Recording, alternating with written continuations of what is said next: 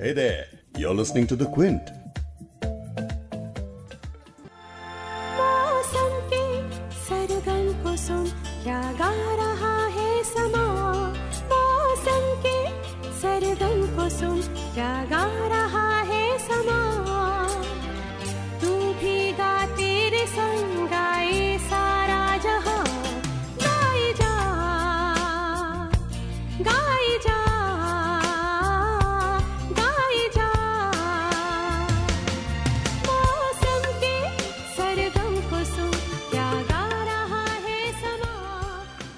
करना पड़ता है। खुद ही अपने लिए एक प्यारा सा मौसम बनाना पड़ता है। आसपास सख्त गर्मी हो यू नो बुरे मिजाज के लोग हों जो बार बार गुस्सा करते हों आपको भी गुस्सा आता है, आप भी उदास हो जाते हैं, लेकिन फिर भी आपको अपने आसपास एक ठंडक का सा माहौल बनाना पड़ता है और उसके लिए कई बार म्यूज़िक प्ले करते हैं।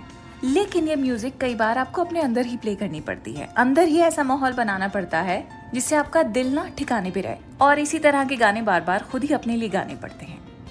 संजय लीला भंसाली की पहली फ़िल्म है ये, खामोशी।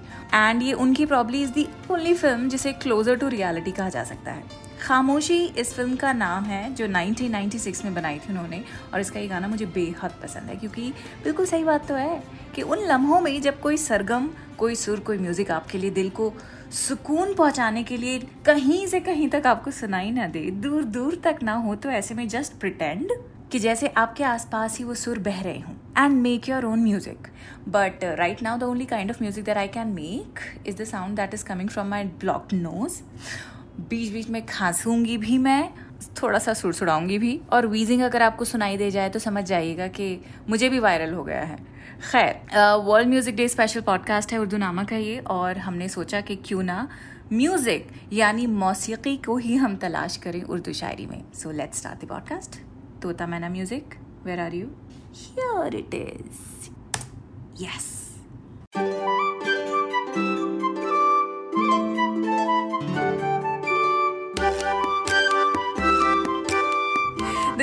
आप सुन रहे हैं उर्दू नामा मैं हूँ फबीहा सैयद। मौसीकी यानी म्यूज़िक और हमारी म्यूज़िक की डेफिनेशन बड़ी ही नैरो है।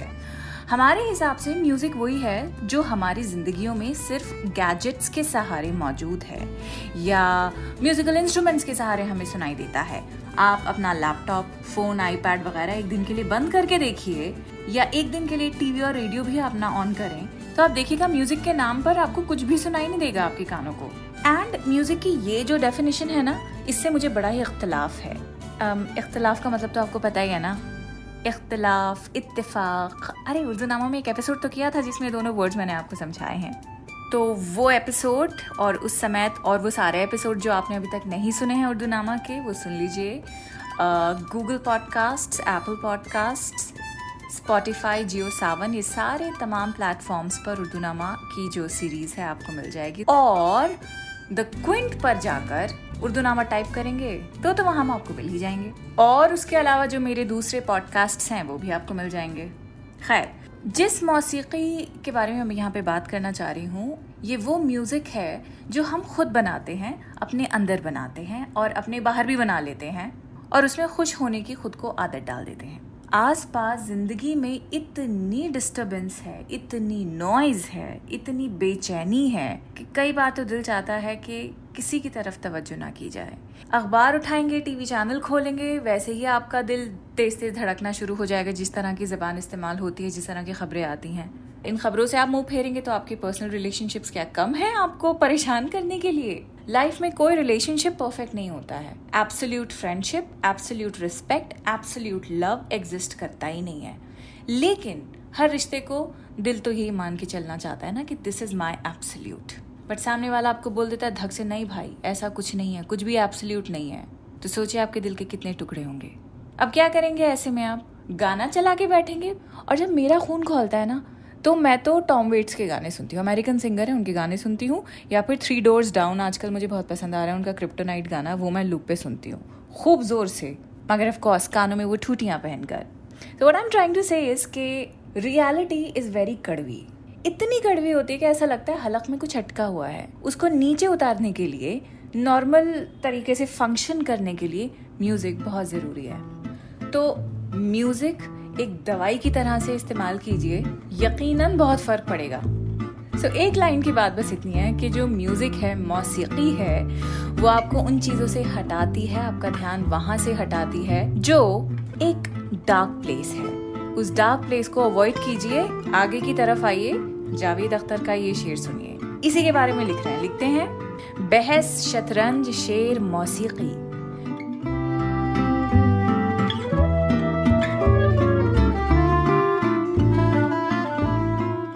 बहस, शतरंज, शेर, मौसीकी।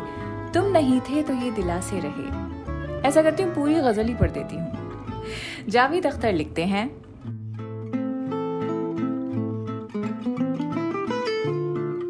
यही हालात इब्तदा से रहे, लोग हमसे खफा खफा से रहे। इन चरागों में तेल ही कम था, क्यों गिला हमको फिर हवा से रहे? बहस, शतरंज, शेर, मौसीकी। तुम नहीं थे तो ये दिला से रहे। ज़िंदगी की शराब मांगते हो, हमको देखो कि पी के प्यासे रहे। उसके बंदों को देख कर कहिए, हमको उम्मीद क्या खुदा से रहे।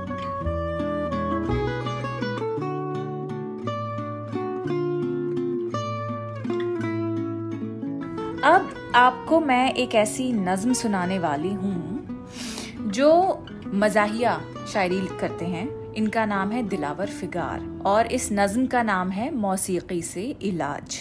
यानी शायर का जो तस्वुर है, वो ये है कि भाई म्यूज़िक जो है that can heal any kind of illness काफ़ी लंबी नज्म है, थोड़े मुश्किल वर्ड्स भी आपको इसमें सुनाई देंगे, लेकिन मैं बीच बीच में से अशार उठाकर समझाती हुई चलूँगी। डिटेल में। बहुत मज़े की है। तो दिलावर फिगार की नज्म मौसीकी से इलाज। लेकिन पहले मैं एक सिप ले लूँ, गर्म चाय का, उसके बाद पढ़ती हूँ। Right hmm. आ, लिखते हैं। एक मुहक्क ने नई तहकीक फरमा दी है आज। एक मुहक्क ने नई तहकीक फरमा दी है आज। फ़न मौसीकी से भी मुमकिन है इंसानी इलाज। तहकीक यानी रिसर्च और जो रिसर्च करे यानी रिसर्चर उसे मुहक्क कहते हैं। अब ये शेर दोबारा पढ़ती हूँ।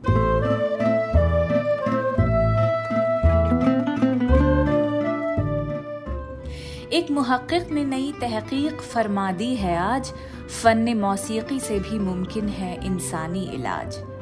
यानी एक रिसर्चर ने अपनी स्टडी से ये साबित कर दिया है कि इंसानों का इलाज फ़न मौसीकी, यानी आर्ट ऑफ़ म्यूज़िक से भी करना मुमकिन है।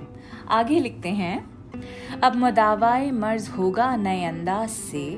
अब हुआ शफी की आवाज़ आएगी हर सांस से। मुदावाए मर्ज, यानी मर्ज बीमारी का इलाज और हुआ शफी एक फ्रेज है, जिसका मतलब है ही गॉड क्योर्स ये पुराने ज़माने में प्रिस्क्रिप्शन पर लिखा जाता था। यहाँ तक कि जब मैं छोटी थी तो हमारी दादी बचपन में दवा खिलाते हुए हमसे कहती थी, अल्लाह शाफी, अल्लाह काफ़ी, और मुँह के अंदर हमारे वो टैबलेट्स डालती थी।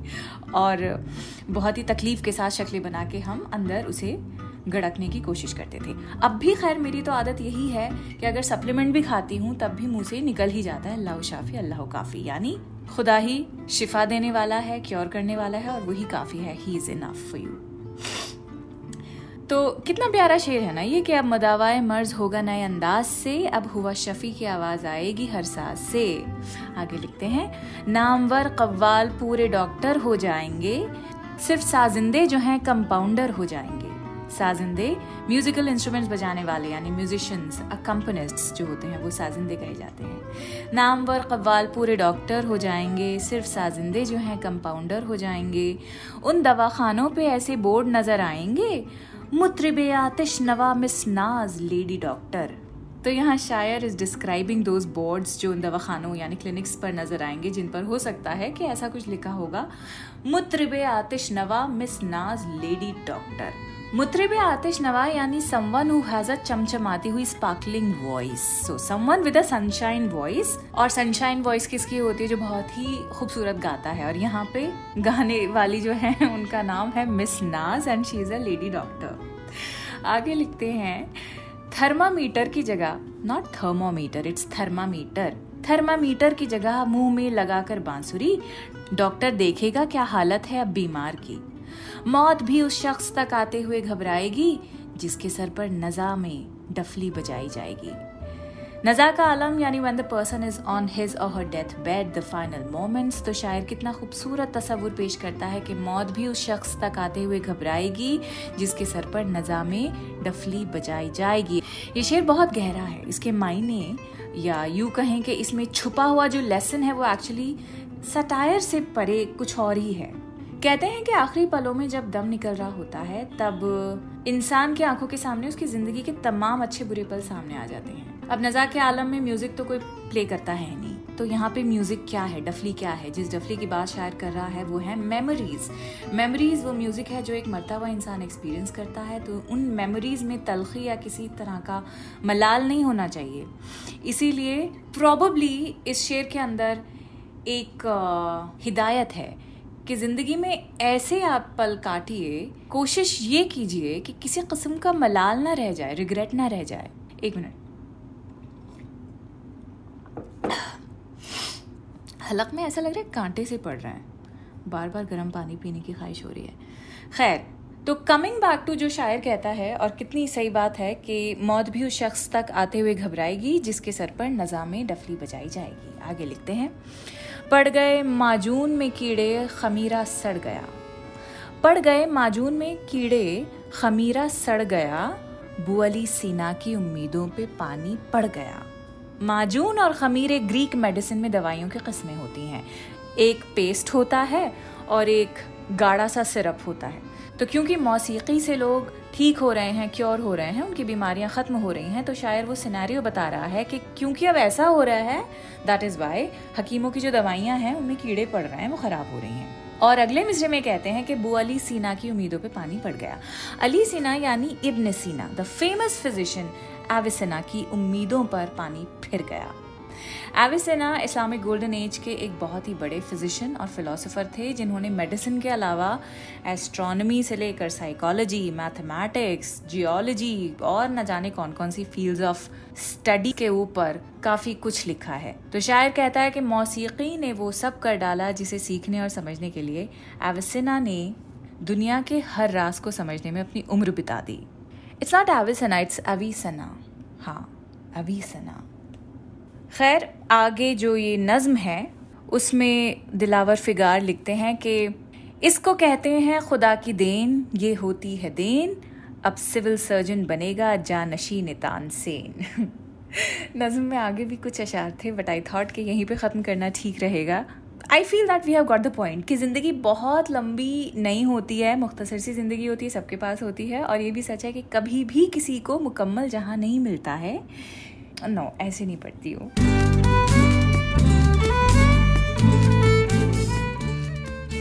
कभी किसी को मुकम्मल जहाँ नहीं मिलता, कभी किसी को मुकम्मल जहाँ नहीं मिलता, कहीं ज़मी कहीं आसमान नहीं मिलता।